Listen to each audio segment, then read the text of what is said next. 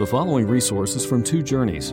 Two Journeys exists to help Christians make progress in the two journeys of the Christian life the internal journey of sanctification and the external journey of gospel advancement. We do this by exporting biblical teaching for the good of Christ's church and for the glory of God. Please visit twojourneys.org for more resources.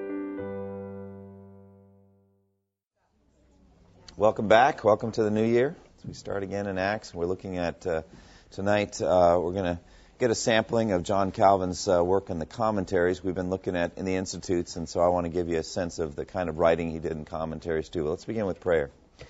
Father, we thank you for uh, the grace that you show us every day. We thank you for the way that you love us and that you have um, overlooked or covered our sins in Jesus. And you have not dealt with us as our sins deserve, but rather have loved us, O Lord, with an everlasting love. I thank you, O Lord, for your grace. I thank you for your mercy. I thank you for the invitation that we have in Hebrews 4 that we should come near to the throne of grace so that we may receive mercy and find grace to help us in our time of need. So I ask, O Lord, that you be with us tonight. I pray that you would, Lord, banish uh, distracting thoughts from our minds now. I pray that you would push out the concerns and the cares of the day. I pray that we'd be able to focus entirely on the Scripture and uh, specifically on the book of Romans. I pray that the insights that you gave John Calvin 500 plus years ago, O oh Lord, would um, be still uh, powerful for us today. I pray, O oh Lord, that you would teach us, teach us your ways, teach us what it, what you did for us in Jesus. I pray that you would give us a comforted mind and heart, that we would be able to lay any anxieties and fears we have at your, at your feet. And so I pray that you would guide me now as a teacher and all of us as we think about the scripture in Jesus' name. Amen. So I guess tonight I'm going to catch you by trickery. The real deal is not going to be John Calvin tonight. It's going to be the book of Romans. Okay? But what we're going to do is we're going to look at the book of Romans through Calvin's commentaries. And so I don't really care that much what you think about John Calvin. I care an awful lot what you think about the Apostle Paul's book to the Romans. Fair enough? Um, but I think you're going to find in the comments that Calvin wrote and what he uh, gave us uh, that he did an excellent job of explaining these verses. So, you know, I, I did, there are a lot of different ways I could have come at that. At this, we've been looking at his at the institutes uh, and the Institute's his work of systematic theology, the, uh, the big, grand, overarching themes of Scripture. Um, but Calvin also did constant work in the commentaries. And if you open up um, in the handout, you can see a listing of the books of the Bible that Calvin wrote commentaries to. I mean, think about that. Uh, he wrote commentaries on Genesis and then a harmony of the law, which is basically Leviticus, uh, Exodus, Leviticus, Numbers, and Deuteronomy. Um, you know, four volumes of that, and then Joshua, and then uh, all the Psalms, all 150 of them. Um, Isaiah, Jeremiah, Lamentations, uh, Ezekiel. He was lecturing through Ezekiel when he took sick and died. So uh, they didn't finish. He didn't finish Ezekiel, but they published posthumously uh, first 20 chapters. And then uh, book of Daniel, Hosea, Joel, Amos, Obadiah, Jonah, Micah, and Nahum, Habakkuk, Zephaniah, Haggai, Zechariah, and Malachi, the rest of the Old Testament, basically. Then he gave us the harmony of the Gospels. He saw, obviously, a clear uh, similarity between Matthew, Mark, and Luke, and so instead of going over the same thing again and again, he harmonized them and would, you know, jump from Matthew to Mark or Luke as need be and went through in that way. A little bit hard to use uh, as a result, but still outstanding comments uh, gave us the Gospel of John in two volumes, the Book of Acts in two volumes, Romans, First uh, Corinthians, Second Corinthians, and basically the rest of the New Testament minus um, uh, Second and Third John, and the Book of Revelation. Now, what happened there? You know, uh, I find it fascinating. I think maybe if he had had time, he would have written on it, but he uh, jumped out of order and went into the Old Testament. So it wasn't like he forgot it existed. It was a, per, a choice of his not to write a commentary on it, at least at that point. It was so clear. It was so clear and obvious. What did we need his comments for? So that's exactly right. Yes. Okay, well, second and third John. I don't know about that. I, I, I just think we need to realize I mean, this is this is these are just his commentaries. I mean, you've got five different editions of the Institutes that are keep they keep growing. The final edition of the Institutes is five times longer than the first edition. So he's not just you know, he's not a lazy man. Let's put it that way. So it's a bit ironic for we who have written no books, okay, to wonder why he didn't write a commentary on Second, Third John, which I feel he could have knocked off in, a, in an afternoon. So I don't, I don't think there was anything necessarily willful or malicious. He just didn't get to it. You know, we don't have much time on earth. He used his time incredibly well. The Baker edition, 22 volumes of commentaries, uh, add up to 22,224 pages. Can you imagine just writing 22,000? Imagine reading it. I mean, it's an achievement just if you would just read it all. Um, but this was part of his intentional uh, kind of life project. And I've mentioned it before, but I had Flynn do some artwork here. There's Flynn's forest on the left, and we've got my tree on the right. And so you have a constant movement back and forth. The forest is the big picture, the institutes, you know, the bird's eye view of these grand overarching themes God the Creator, God the Redeemer, how the grace of God comes to us in Christ, the doctrine of the church, these big picture items. He's doing this and he's working on all the time. Like I said, five different editions of the Institutes. And I think he would have kept going if he had been given more time. It would have gotten bigger and more detailed and all that. So he's, you know, he's got this, and he looked at the institutes. The key, the thing with the institutes, it was key to understanding the scriptures. That's why he gave it. He said he wanted the institutes to help people interpret the Bible. All right. Meanwhile, you've got his his, you know, f- the forest, which is the detail, looking at details, and that's his commentaries work. Uh, so he's zeroing in on verse after verse after verse of the Bible, looking at details and, and interpreting them in light of the whole. And so round and round we go in a big circle. And I've personally never forgotten that. I, I've mentioned this before. This is what I seek to do in preaching. Uh, you know, even this past week I was talking about the four different layers of context in Hebrews 3. Remember? How, you know, one of the layers is us as 21st century readers of Hebrews 3. Then you've got the layer of the first century, um, you know, readers of the book of Hebrews. Then you've got the layer of, of uh, David who wrote Psalm 95. Today, if you hear his voice, don't harden your hearts. And then you've got, you know, the layer of the, the Jews in the time of Moses. Four different things. But I'm giving you that because I want you to situate the book of Hebrews in redemptive history and see the, the, the big picture, the context there. So there's historical setting and there's also theological setting. I don't want to miss theological issues as well. So I just think it's just great methodology. Uh, by this incredible hard worker. But what I wanted to do tonight is just give you a sense of the kinds of things he wrote in his commentaries, and uh, and they're still helpful today, years later, um, centuries later. It's really quite remarkable. He wrote something very famous in his uh, letter of dedication, uh, written, written, to a man named Simon Grynaeus, and this is a, a well-known statement from those that study uh, Calvin's approach to Scripture. And this is what he wrote to his friend, Simon. Uh, he said, I remember that when three years ago we had a friendly converse as to the best mode of expounding Scripture, the plan which especially pleased you seemed also to me the most entitled to approbation. We both thought that the chief excellency of an expounder consists in lucid brevity and indeed, since it is almost his only work to lay open the mind of the writer to whom, uh, whom he undertakes to explain, the degree in which he leads his, away his readers from it, in that degree he goes astray from his purpose, and in a manner wanders from his own boundaries. So basically, what we're looking at is lucid brevity. Lucid means clear, seeking clarity. When you read the commentary, you should gain clarity. It shouldn't make it more complex, it should make it clearer. So we're looking for lucid writing, a clear writing style. Lucid, and then anybody know what brevity means? yeah, make keep it short. And, and you're like, all right, you know, pastors are not known for brevity. All right.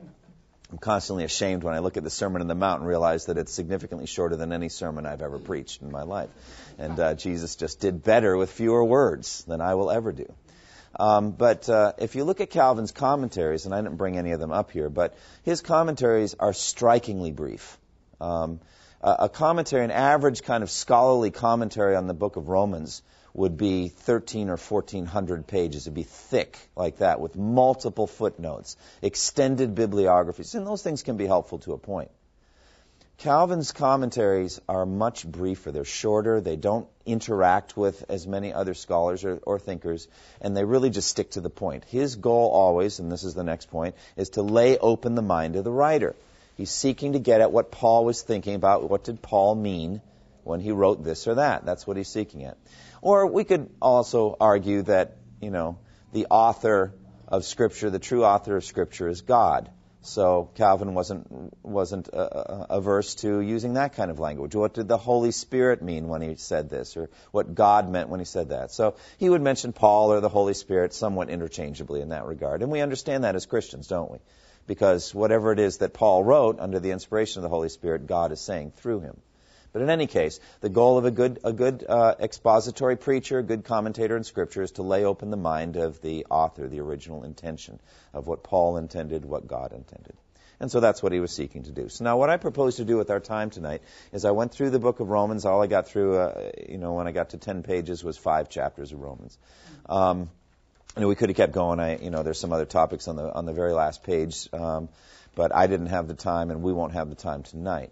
But my methodology is just I wanted to go through some of the key verses in, in Romans and see what Paul said about them.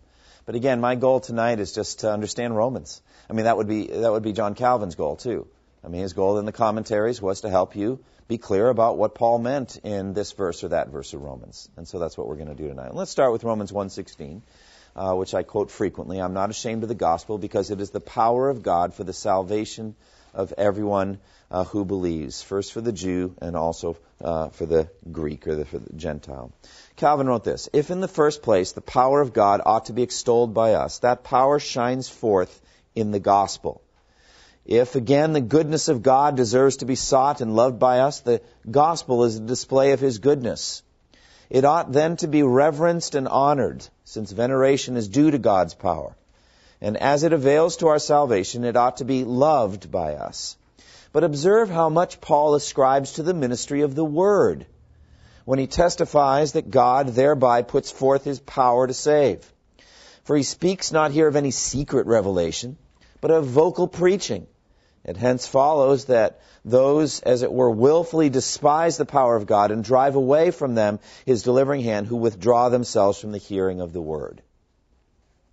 At the same time, as he works not effectually in all, but only where the Spirit, the inward teacher, illuminates the heart, he adds, to everyone who believeth. The gospel is indeed offered to all for their salvation. But the power of it appears not everywhere.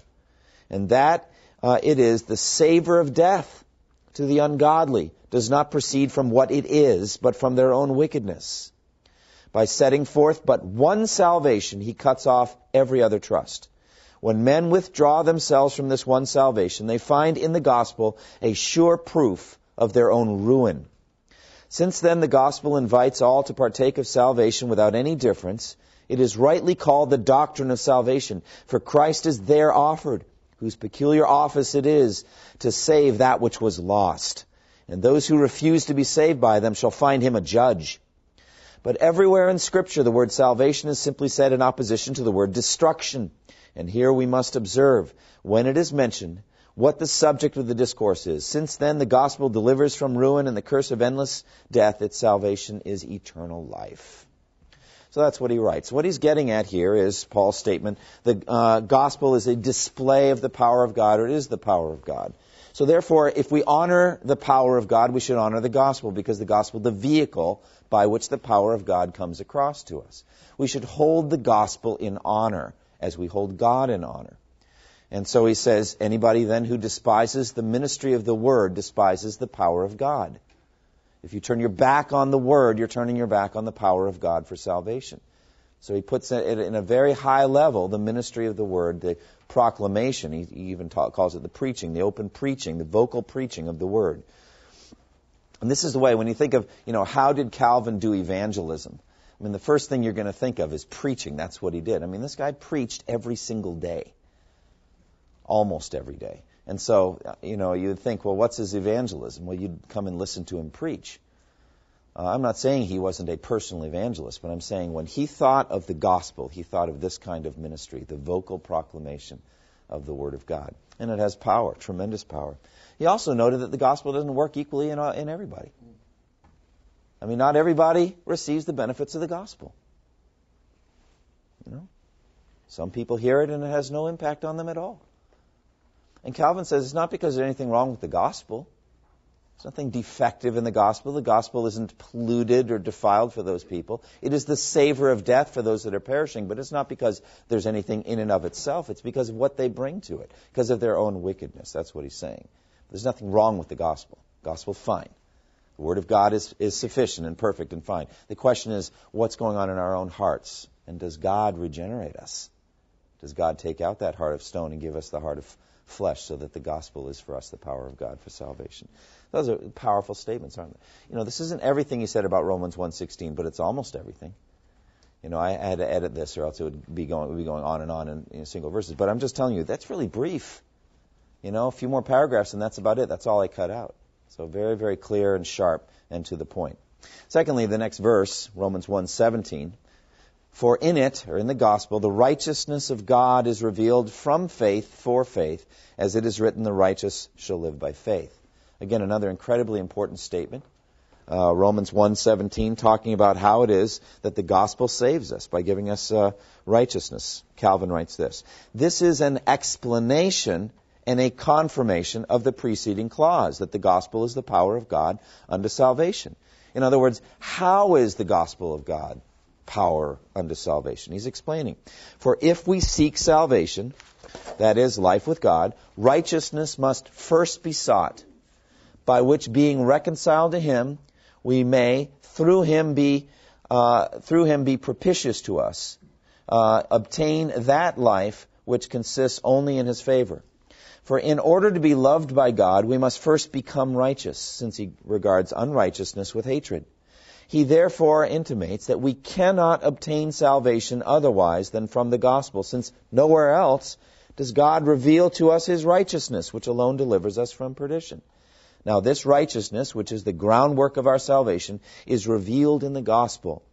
Hence, the gospel is said to be the power of God unto salvation. Thus, he reasons from the cause to the effect. So, this is a very strong statement that he makes. You must be righteous for God to receive, regard you with favor. You think, well, that makes sense, doesn't it? If I am unrighteous, God will despise me. That's absolutely true. God despises wickedness. He despises unrighteousness. And we are naturally wicked and we are naturally unrighteous. So God would naturally despise us. So we must have the gospel. That's the point he's making here. You have no other way of becoming righteous in God's sight. There is no other way. That's what these verses are saying. The gospel is the power, the way by which unrighteous people are made righteous in the sight of God. And that's a, a, very strong statement. You know, it's funny, as you read these things, it's like, well, it all makes sense. Yeah, well, you weren't thinking it before you read Calvin. but what's he doing? He's just saying obvious things. Not really. He's just doing good teaching. And what he's saying is, it's very plain that God, whose eyes are too pure to look on evil, cannot look on us apart from Christ. But in Christ, he views us as righteous. It's a beautiful thing. Uh, and so, very plainly, in the gospel, we become righteous. We're going to talk more about that later on this evening, but it's something we can never talk too much about. In the gospel, we become righteous. And then there's this expression, from faith to faith. I went away from the NIV here in the verse I gave you on page 3 because, um, what does it say in the NIV? I forget. Let's see, hang on. Uh, for, for in it the righteousness of God is revealed from faith. It's not from faith to faith. I can't remember. Why can't I remember NIV? That's how one version drives out another. Faith from beginning to end. Faith from beginning to end. Thank you. That's that's how the NIV does interpretation for us. All right. The Greek is literally from faith to faith. That's literally what it is. And so that's what Calvin's commenting on. Instead of the expression used before, to everyone who believes, he says now from excuse me from faith. For righteousness is offered by the gospel and is received by faith. Then he adds, to faith. Uh, for as our faith makes progress and as it advances in knowledge, so the righteousness of God increases in us at the same time. And the possession of it is in a manner confirmed. When at first we taste the gospel, we indeed see God's smiling countenance tor- uh, turned toward us, but at a distance. The more the knowledge of true religion grows in us by coming, as it were, nearer, we behold God's favor more clearly and more familiarly. What some think uh, that there is here an implied comparison between the Old and New Testament, from faith to faith, etc., is more refined than well founded. For Paul does not here compare the fathers who lived under the law with us, but points out the daily progress that is made by every one of the faithful. So, in other words, from faith to faith, he's talking about sanctification. You're initially justified by faith, then you make progress by faith. And he likens it to an ever clearer vision or view of God. You're getting closer and closer to God. You're seeing God more and more plainly by faith. Initially, your first take of the gospel, you didn't see God so clearly, just a little bit, but uh, through a glass darkly, you know, so it says. And then as you make progress, you see God more and more plainly, more and more clearly, from faith to faith. Therefore, I say to you, the issue of our sanctification is development of our faith. We're justified by faith, we're sanctified by faith too. What is faith? It's that internal vision of God, right? The vision of invisible things, of God on his throne, of Jesus on the cross, of the empty tomb. These things you can only see by faith. Of judgment day, right? Of heaven and hell. These things become more and more vivid. Of righteousness, purity, and holiness. God is light, and in him there's no darkness at all. These things come clear in your mind, especially at the moment of temptation. So the issue of sanctification is get stronger in your faith. Romans 1:17 is teaching that from faith to faith. And how then do we get stronger in our faith? How does that happen? Be in the Word. Give your faith a good meal, a nourishing meal. Read some scripture. Feed, feed, feed on the Word of God. And so that's how, how you grow in your salvation, from faith to faith. Okay? Let's keep going. Uh, universality of sin. Uh, let's go to Romans 1:18. The wrath of God is being revealed from heaven against all the godlessness and wickedness of men who suppress the truth uh, by their wickedness. All right? Calvin writes this The word wrath, according to the usage of Scripture, speaking after the manner of men, means the vengeance of God. For God in punishing has, according to our notion, the appearance of one in wrath. It imports, therefore, no such emotion in God, but only has a reference to the perception and feeling of the sinner who is punished. Then he says that it is revealed from heaven Though the expression from heaven is taken by some in the sense of an adjective, as though he had said the wrath of the heavenly or the celestial God, yet I think it's more emphatical when as taken, uh, taken as having this import. Wheresoever a man may look around him, he'll find no salvation, for the wrath of God is poured out on the whole world to the full extent of heaven. So in other words, God's wrath is being revealed from his heavenly throne, and there's nowhere to escape. That's what Calvin's saying. We're going to go to hide. God is in heaven. We're on earth. God, he sits enthroned above the circle of the earth, and the people are like grasshoppers. If God is against you, who could be for you? And so that's what verse 18 is saying. The wrath of God is being revealed from heaven. And it's a terrifying thing, the vengeance, the wrath of God. That's what he's talking about there. Then in Romans 1, the idolatry of men, Romans 1:25. They exchanged the truth of God for a lie and worshiped and served created things rather than the Creator who's forever praised. Amen. I chose this verse just because I think it's one of the most significant verses in the Bible. This is the essence of sin. This exchange is the essence of our wandering away from God. This is what we do. We exchange God for created things. We worship and serve created things rather than the Creator. Salvation, then, is the deliverance from the penalty and the practice and the presence of that idolatry. So that God is everything to us. And we are not worshiping and serving created things anymore, but we're worshiping and serving only the Creator. Calvin wrote this When the truth of God is turned to a lie, his glory is obliterated. It is then but just that they should be, be, be sprinkled with every kind of infamy who strive to take away from God his honor and also to reproach his name. It also says, and worshipped and served, etc.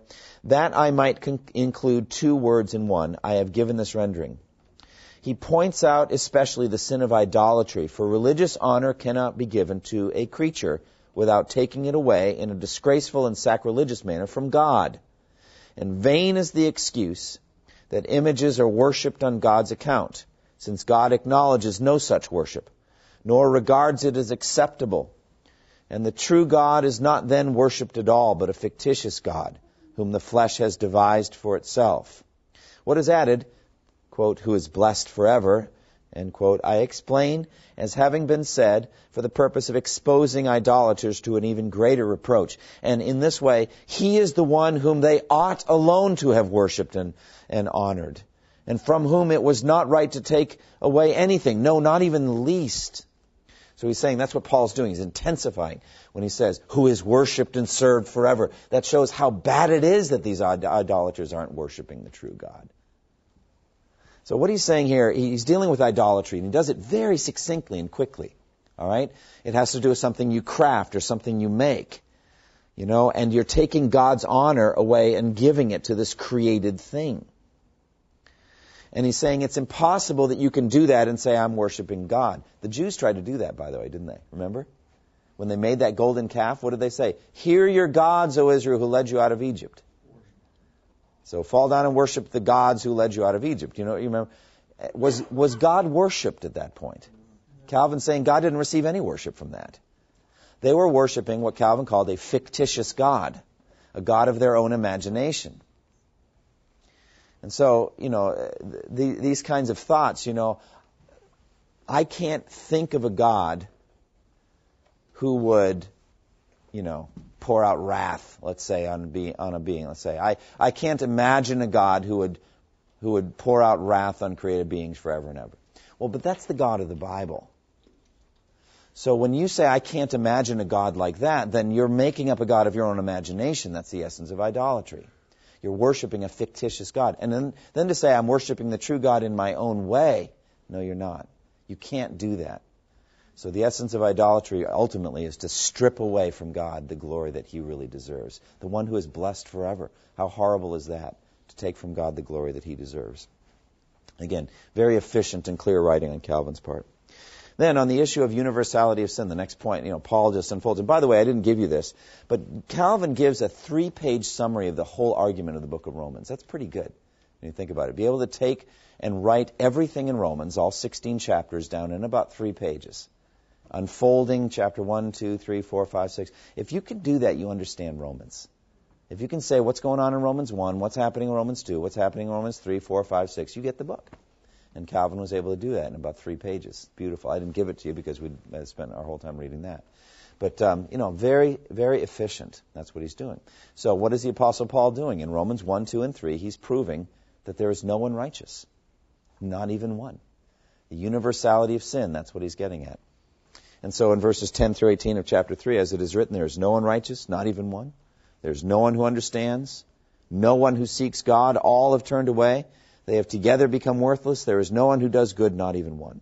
Their throats are open graves, their tongues practice deceit, the poison of vipers is on their lips, their mouths are full of cursing and bitterness, their feet are swift to shed blood. Ruin and misery mark their ways, and the way of peace they do not know. There is no fear of God before their eyes. Notice, by the way, all of these are in like little quotation marks. They're all Old Testament quotes, is what they are. The Apostle Paul is just picking from the Psalms and different places, you know, testimonies of universality of sin. That's what Paul's doing. What does Calvin say? And that these testimonies may not seem to anyone to have been unfitly produced, let us consider each of them in connection with the passages from which they have been taken. David says in Psalm 14, verse 1, that there was such perverseness in men that God, when looking on them all in their different conditions, could not find a righteous man, no, not one. It then follows that this evil pervaded mankind universally, for nothing is hid from the sight of God. He speaks indeed at the end of the psalm of the redemption of Israel, but we shall presently show how men become holy and how far they are exempt from this condition. In the other psalms, he speaks of the treachery of his enemies while he was exhibiting in himself and in his descendants a type of the kingdom of Christ. Hence we have in his adversaries the representatives of all those who being alienated from Christ are not led by his Spirit. Isaiah expressly mentions Israel, and therefore his charge applies with still greater force against the Gentiles. What then? There is no doubt but that the character of men is described in these words, in order that we may see what man is when left to himself. For Scripture testifies that all men are in this state, who are not regenerated by the grace of God, The condition of the saints would be nothing better were not this depravity corrected in them. And that they may still remember that they differ nothing from others by nature, they do find in the relics of their flesh, by which they are always encompassed, the seeds of those evils, which would constantly produce fruit were they not prevented by being mortified. And for this mortification they are indebted, indebted to God's mercy, not to their own nature. We may add that though all the vices here enumerated are not found conspicuously in every individual, yet they may be justly and truly ascribed to human nature. All right, what, what Calvin is doing is he's describing the doctrine of so called total depravity. And that's a good thing because these are the best verses in the Bible on total depravity. And what is total depravity? The doctrine that every single solitary human being is, to the core of their being, corrupt and depraved apart from God's grace. That's what these verses are teaching. What does Calvin do? He says, well, first of all, let's see that the Apostle Paul did his work well. He didn't rip these verses out of context. So he does a little context work in Psalms. Goes back to Psalm 14. Looks over at Isaiah. He says, you know, this is actually what these passages really are teaching.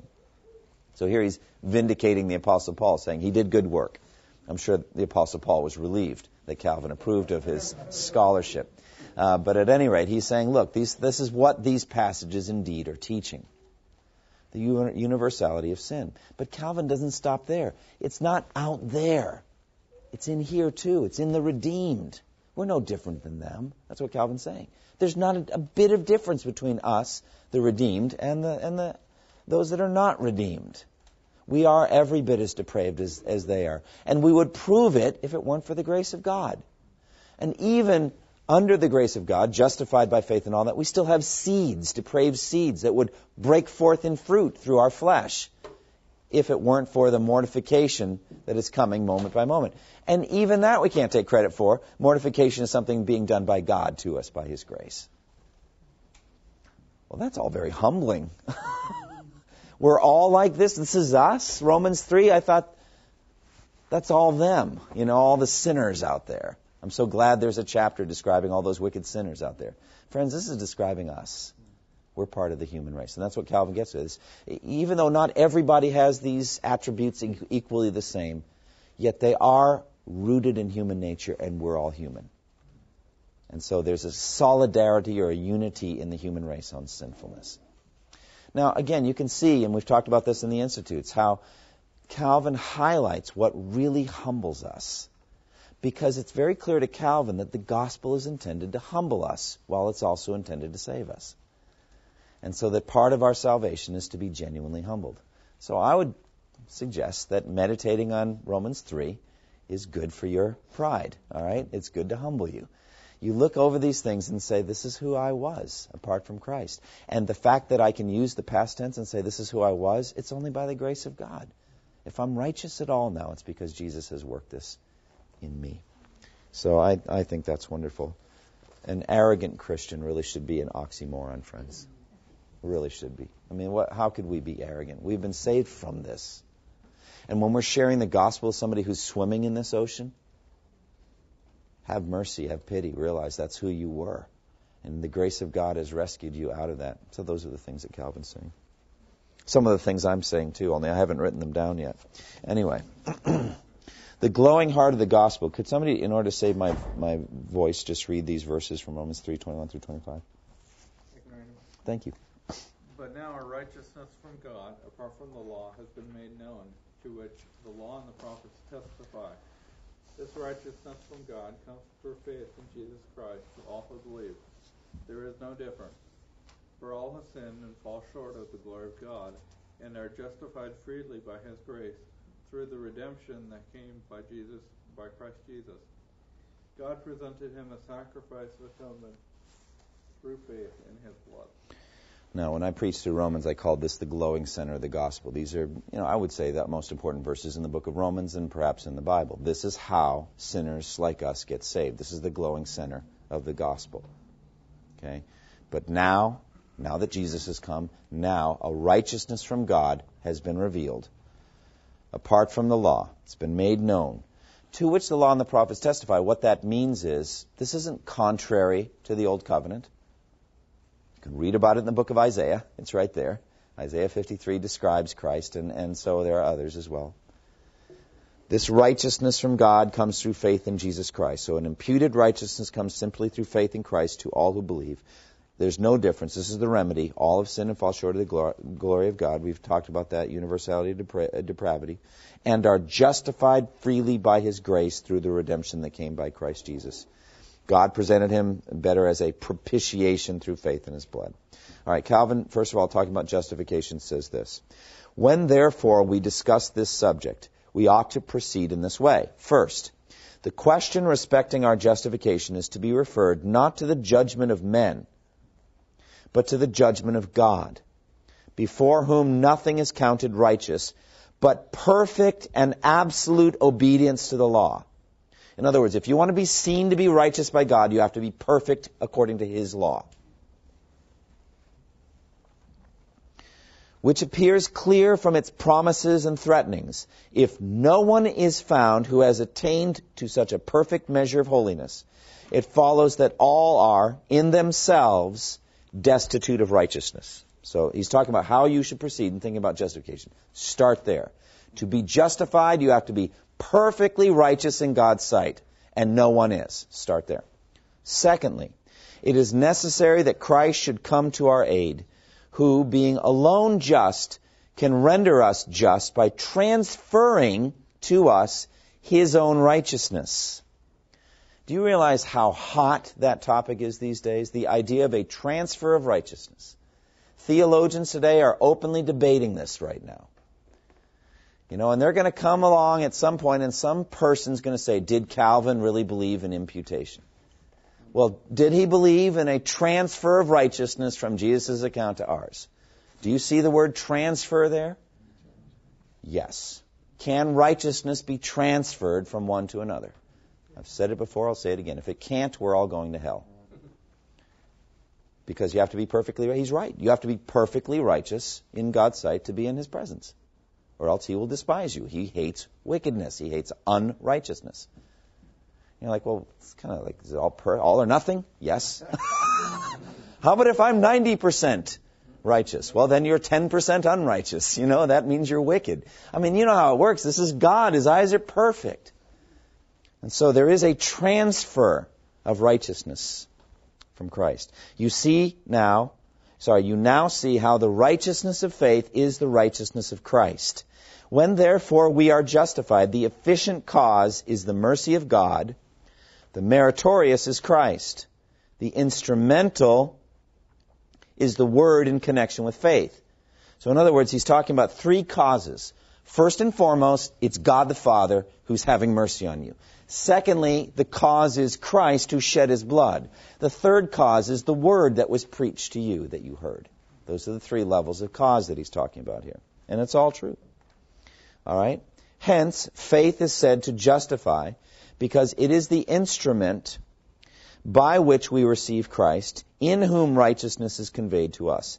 Having been made partakers of Christ, we ourselves are not only just, but our works are also counted just before God.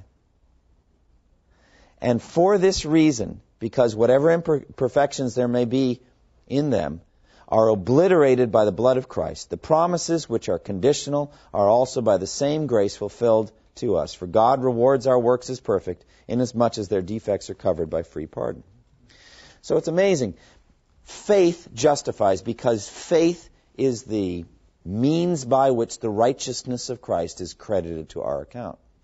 Now, before I've and I've said many times before that that for me an analogy, a helpful analogy is faith is the eyesight of the soul it takes in the light that God gives. Okay? Well, let's say in this case, light is perfect righteousness coming from Jesus. That'd be all right, wouldn't it? God is light, and in him there's no darkness at all. So the idea of light is the idea of holiness, purity, right? The idea of darkness is the idea of wickedness, unrighteousness, that kind of thing. Well, isn't it beautiful then? If faith is the eyesight of the soul, Jesus said, if your eyes are good, your whole body will be full of light. Isn't that beautiful? So if your spiritual eye is good, namely if you have faith, your whole being will be filled with the light of Jesus. And you'll be seen to be perfectly light in God. It's powerful, isn't it? Nobody could ever concoct or put the scripture together. That was from the Sermon on the Mount, by the way. The, the Word of God is a united message uh, to us. We are light because we have received light from Jesus, and we take it in by faith, by the eyesight of the soul. And if your eyes are good, your whole body will be full of light. All right? Being justified freely, etc., it says in these verses. A participle is here put for a verb according to the usage of the Greek language. The meaning is that since there remains nothing for men as to themselves but to perish, being smitten by the just judgment of God, they are to be justified freely through his mercy. For Christ comes to the aid of this misery and communicates himself to believers so that they find in him alone all those things in which they are wanting. There is perhaps no passage in the whole Scripture which illustrates in a more striking manner the efficacy of his righteousness. For it shows that God's mercy is the efficient cause, that Christ with his blood is the meritorious cause, and that the formal or instrumental cause is faith in the Word. And that, moreover, the final cause is the glory of the divine justice and goodness. With regard to the efficient cause, he says that we are justified freely and further by his grace. He thus repeats the word to show that the whole thing is from God and nothing from us. It might have been enough to oppose grace to merits, but lest we should imagine a half kind of grace. He affirms, uh, affirms more strongly what he means by a repetition and claims for God's mercy alone the whole glory of righteousness. So it says, freely by his grace. Paul said that. Now, what, Paul, what Calvin's doing is commenting on this redundancy freely by his grace is redundant. So he's saying we just have a hard time giving up on our works, don't we? We have a hard time. It's like, well, at least I did this. At least I did that. At least you sinned, is what you did. Freely by his grace means that it was all of God. That's what Calvin's saying. It's completely given you by God and nothing in and of yourselves. That's what Calvin's getting at. The redundancy here, and he's talking about that. Secondly, we have the concept of propitiation in these great verses. There seems to be an allusion to the word hilasterion, is that word in the Greek. As I have said, to the ancient propitiatory. So that's an old Greek word that had to do with the gods and goddesses being propitiated or having their wrath averted by some sacrifice being offered. It's an old Greek word. Calvin's picking up on that, saying, you know, it seems like Paul picked up on this old Greek word and is using this old concept of propitiation. All right? For he teaches us that the same thing was really exhibited in Christ, which had been previously typified. As, however, the other view cannot be disproved, should any prefer it, I shall not undertake to decide the question. What Paul especially meant here is no doubt evident from his words, and it was this that God, without having regard to Christ, is always angry at us. Boy, that's striking, isn't it? Can that really be true? That God's just really, really angry all the time at people who are outside of Christ? Is that true? Well, the answer is yes, it's true. What's that? Yeah, John 3:36. John 3:36. Whoever believes has eternal life. Whoever does not believe shall not see life, for God's wrath remains on him. What does remains mean? Well, it was there before and it's still there. they are under the wrath of God all the time. What a dreadful way to live. What a dreadful way to live. And it's interesting, if you look back at Romans 1, one of the key ways that God displays his wrath is by giving people over to sin and not saving them from it. Giving them into the clutches, the, the jailhouse of sin, and they can't get out. That's how they're under the wrath of God. They become even more addicted. They become even more enslaved. They go even more in the same direction toward atheism and unbelief and wickedness and all that. That's how the wrath of God is on them. He's not saving them. He's letting them have what they want. And that, accordingly, is, is wrath. That's wrath.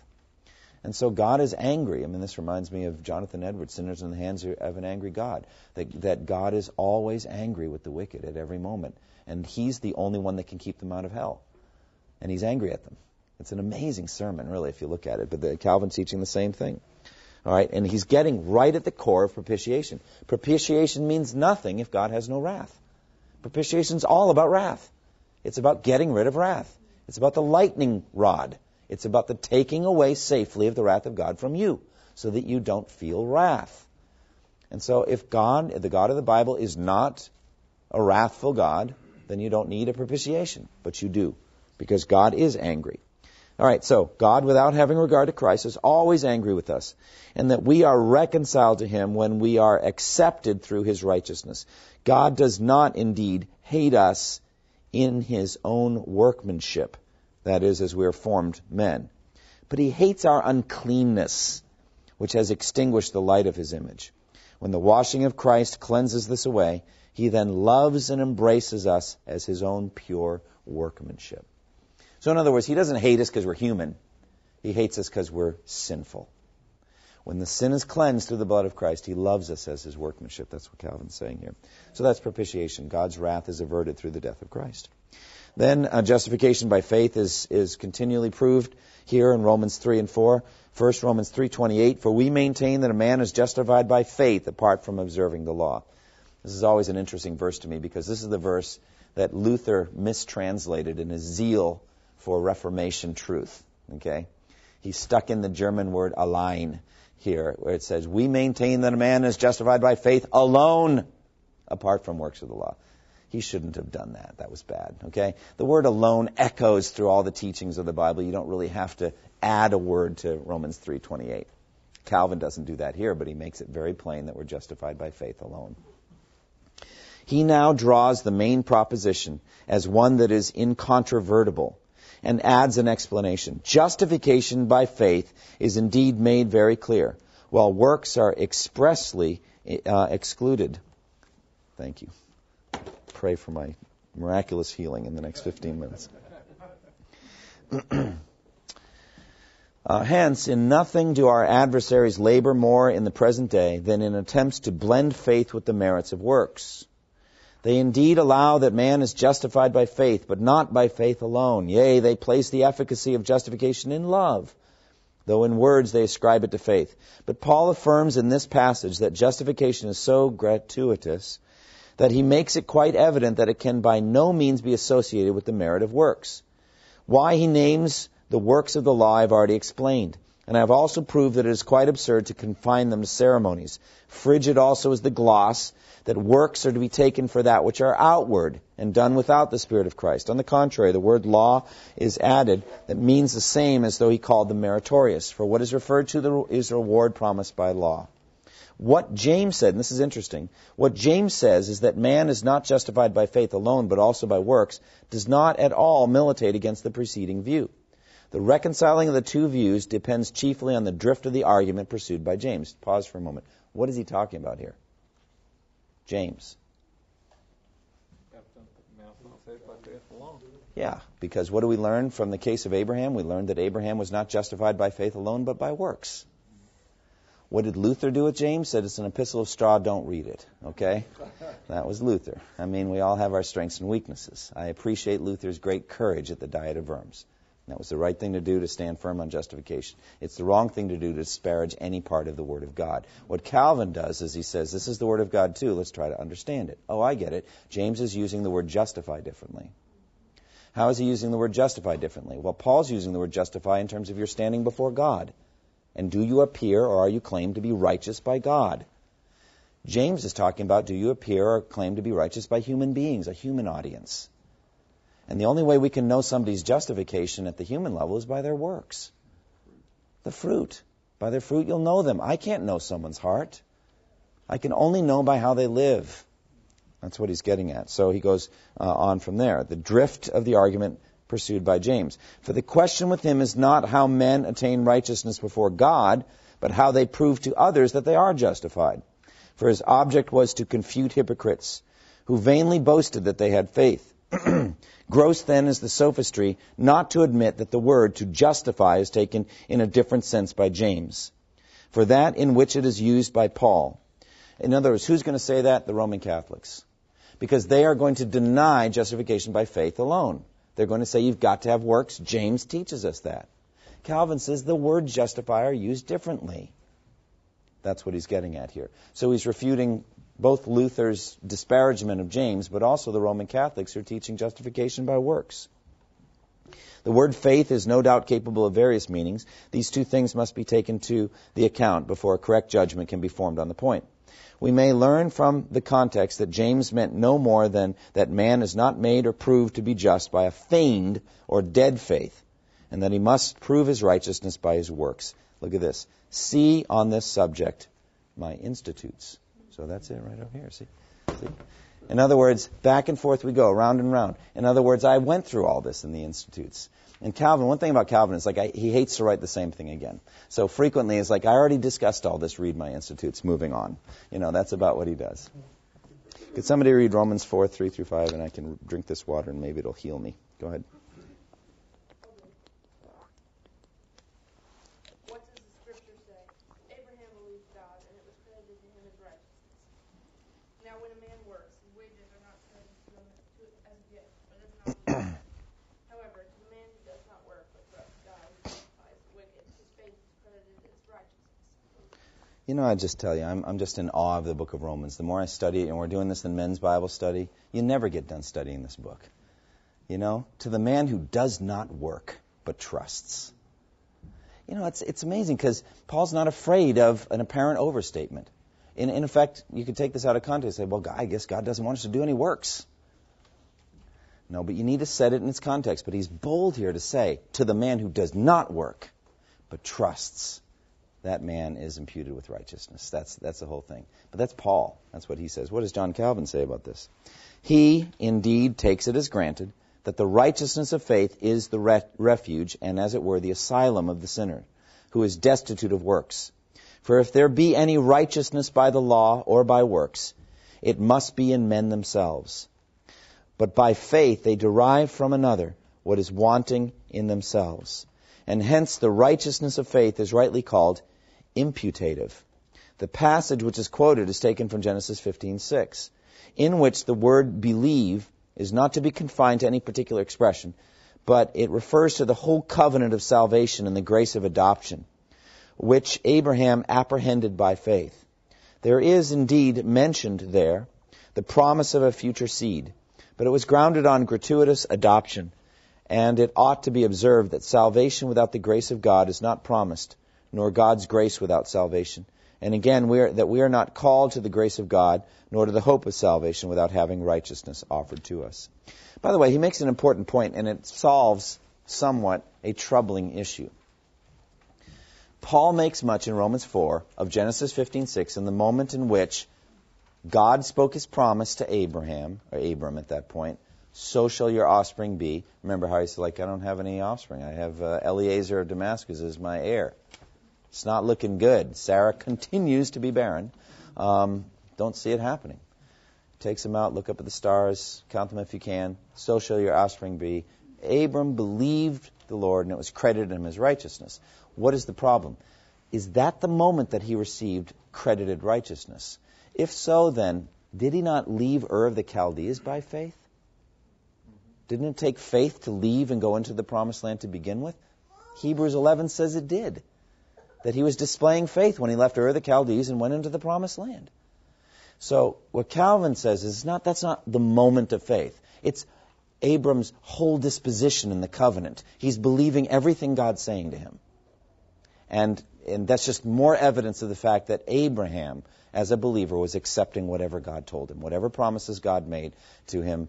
You know, you shall you shall have the land. He already believed that. You know, um, you know, I will bless those who bless you, and whoever curses you, I will curse. Back in Genesis, he believed that too. He was just a believer, and that's how he was justified.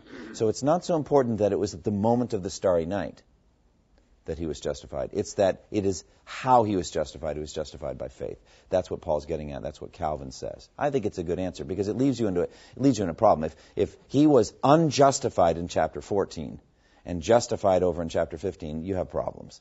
Because what are you going to do with the, all the events of chapter 12 and 13 and all that? I mean, he's he's you know he's building an altar and calling on the name of the Lord. He's you know uh, you know, going, he sends Lot down to Sodom, remember, and God speaks a promise to him, you know, this land is going to be yours and all that. It's like, yeah, but I'm an unbeliever. Don't worry about it. We'll get to that in chapter 15. You know? that doesn't make any sense. It's weird, actually. No, he was a believer then. He was a believer right through. But it's just more of the same. And that's why I want to say to you, it's from faith to faith. The believer's just believing whatever God says. You're just going to believe whatever God says. You may not have studied this or that book of the Bible. You're a new Christian. and you hadn't read the minor prophets yet, you hadn't read through Isaiah, it doesn't matter. When you get there, you'll believe it. Because you're a believer. You see what I'm getting at? And when you learn something new in a good sermon or whatever, you'll believe it because it's true. You're just a believer. Whatever God's saying, you're going to believe. And that's the way it was with Abram. It's just the way he was living. He believed God and it was credited him as righteousness. I think it's a better way to understand things. Okay? And then finally, assurance of salvation, Romans chapter 5. Somebody read this, Romans 5, 1 and 2.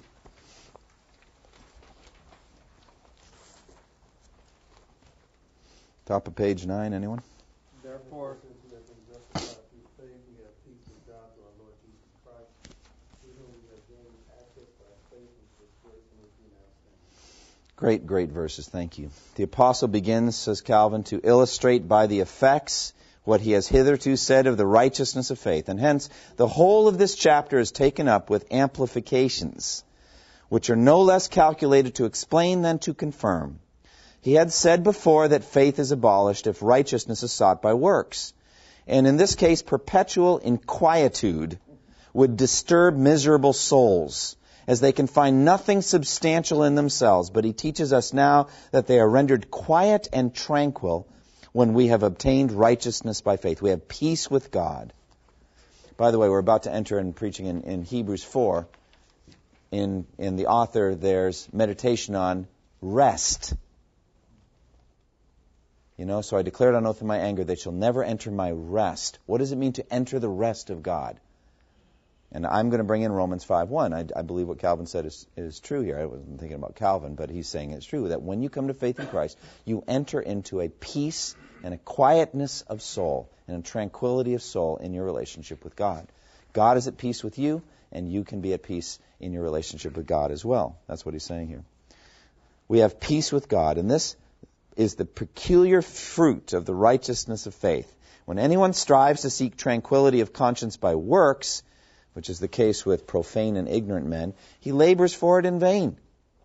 For either his heart is asleep through his disregard or forgetfulness of God's judgment, or else it is full of trembling and dread until it reposes on Christ, who is alone our peace.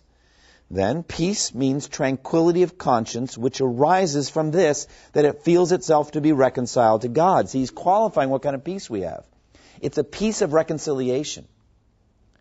If you don't have the peace of reconciliation, you have an ignorant peace. You didn't know that God was at wrath with you and that that wrath is dealt with at the cross. So the peace of a Buddhist monk meditating is a, an ignorant peace. It's not a correct peace. There's a, a certain kind of peace that's genuine peace. It's peace of reconciliation with God through faith in Christ. That's the peace that we have here. Other than that, it's, it's falsehood, really. So, um, that pe- then peace means tranquility of conscience, which arises from this, that it feels itself to be reconciled to God. Uh, this the Pharisee has not, who swells with false confidence in his own works, nor the stupid sinner who is not disquieted because he's inebriated with the sweetness of vices. So he's doing just fine. Why? Because he's drunk. he's feeling no pain. Well, that's not the peace we have in mind here. Okay? For though neither of these seems to have a manifest disquietude, as he who is smitten with a consciousness of sin, Yet as they do not really approach the tribunal of God, they have no reconciliation with Him. In other words, they never went to God to find out, am I okay with you? God isn't in their mind. They're not concerned about the true God of the Bible. And they're not worried about His tribunal, His judgment.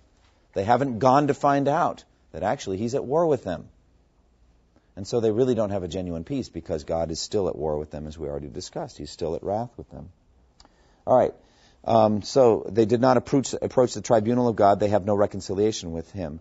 For insensibility of conscience is, as it were, a sort of retreating from God. Peace with God is opposed to the dead security of the flesh. And for this reason, because the first thing is that everyone should become awakened as to the account he must render of his life. And no one can stand boldly before God but he who relies on a gratuitous reconciliation. For as long as he is God, all must otherwise tremble and be confounded. And this is the strongest of proofs that our opponents do nothing but prate to no purpose when they ascribe righteousness to works. For this conclusion of Paul is derived from the fact that miserable souls always tremble except they repose on the grace of Christ. So in other words, the only true genuine peace we can have is peace that deals with the fact that God is at war with us because of our sins through his law. His law testifies against us that we're sinners. We therefore go to the cross of Christ, see through faith in Christ that God is no longer wrathful with us, but is at peace with us. We are accounted as righteous in God, and our conscience is at peace with Him. That's the peace of God in Romans 5:1. Therefore, since we have been justified through faith, we have peace with God through our Lord Jesus Christ. Finally, in the last minute or two, the doctrine of original sin. That's a lightweight doctrine. Amen. All right, Romans 5:12. Sin entered the world through one man, and death through sin. And in this way, death came to all men because, because all sinned. Not all have sinned now. That would, that's different. It's true, but it's different. All sinned. Like one, at one instance, we sinned. What's Paul talking about in verse 12? When did we all sin? When Adam ate that fruit. That's when you sinned. You're like, whoa, wait, wait, wait, wait, wait, no, no, that's not fair. What did I do? Now you're thinking like a Pelagian, right? What did I do? I wasn't there. It's not my fault that Adam ate that fruit. I mean, I've done some bad things, but that's my own thing. I don't think I should have to pay for Adam's sin. Okay. Well, should you get the credit for Jesus' righteousness? that's the parallel. Please. Well, God ascribes Adam's sin to you in the same way that he ascribes Jesus' righteousness to you. It's just the way it is. You don't like that, you argue with Romans 5, 12 through 21, because that's what it's saying. It's an absolute parallel. The sin of Adam was, was transferred or credited to your account because you're a human being. The righteousness of Jesus is transferred, credited to your account because you're union, united with him by faith. That's what he's getting at. All right, what is Calvin? Maybe Calvin got it wrong like the Pelagians. What do you think? No chance. Observe the order which he keeps here, for he says that sin preceded and that, and that from sin death followed. There are indeed some who contend that we are so lost through Adam's sin as though we perished through no fault of our own, but only because he had sinned for us. But Paul distinctly affirms that sin extends to all who suffer its punishment. And this he afterwards more fully declares when subsequently he assigns a reason why all the posterity of Adam are subjected to the dominion of death. And it is even this. Because we have all, he says, sinned. We have all sinned. But to sin in this case is to become corrupt and vicious. For the natural depravity which we bring from our mother's womb, though it brings forth, brings not forth immediately its own fruits, is yet sin before God, and deserves his vengeance. And this is that sin which they call original. For as Adam at his creation had received for us as well as for himself the gifts of God's favor, so by falling away from the Lord, he in himself corrupted, vitiated, depraved, and ruined our nature. For having been divested of God's likeness, he could not have generated seed, but was like what was like himself. Hence we have all sinned. For we are all imbued with natural corruption, and so are become sinful and wicked. Frivolous then was the gloss by which formerly the Pelagians endeavored to elude the words of Paul and held that sin descended by imitation from Adam to the whole human race. For Christ would, in this case, become only the exemplar and not the cause of righteousness. That's huge. In other words, what the Pelagian said, what Charles Finney says, because he's a Pelagian, what they said is, we didn't get anything from Adam except a bad example. Don't follow his example, you'll be fine. Well, correspondingly, we don't get anything from Jesus except a good example. Follow Jesus' good example, and you can save yourself. That's Pelagianism, friends. That's what Finney taught. I don't want to hear any more about Finney being a great man who was slightly misguided. He was a heretic. This is what Pelagians teach. You get from Adam, a bad example. You get from Jesus, a good example. That's the governmental view of the atonement, by the way, which he held. Okay? Calvin saw it immediately. All you're going to get from Jesus then is an example, if all you got from Adam was an example. Why? Because Paul links the two of them here. What you got from Adam, so in the same manner you get from Jesus. Okay? An exemplar, not the cause of righteousness. Besides, we may easily conclude that he speaks not here of actual sin, for if everyone himself for himself contracted guilt, why did Paul form a comparison between Adam and Christ? It follows that our innate and hereditary depravity is what is here referred to. Well, you can re- read Calvin's comments on the final verse there if you'd like. We're out of time. Let's close in prayer. Father, we thank you for the time we've had to study tonight, to learn, to to just grasp uh, the perfection of Scripture and the perfection of, of your Word. We thank you for Calvin's comments on it, and we praise you for it. And Lord, I pray that you would um, just take these truths and press them to our hearts, especially those that we have learned directly from Romans. Amen. By the way, before I let you go, do you not notice a difference between Paul's writings and Calvin's? I think Paul's a lot clearer than Calvin. I think Paul did lucid brevity better than Calvin. In other words, when I read Romans, I know immediately what it's saying. When I read Calvin, I have to work and think a lot about what in the world he's talking about. So, hence to say, even the best teaching isn't as good as the Scripture itself. Now, we need good teaching, but the Scripture's the best teacher of all. That's it. You're dismissed. Thank you for listening to this resource from twojourneys.org. Feel free to use and share this content to spread the knowledge of God and build His kingdom. Only we ask that you do so for non commercial purposes and in accordance with the copyright policy found at twojourneys.org. Two Journeys exists to help Christians make progress in the two journeys of the Christian life the internal journey of sanctification and the external journey of gospel advancement. We do this by exporting biblical teaching for the good of Christ's church and for the glory of God.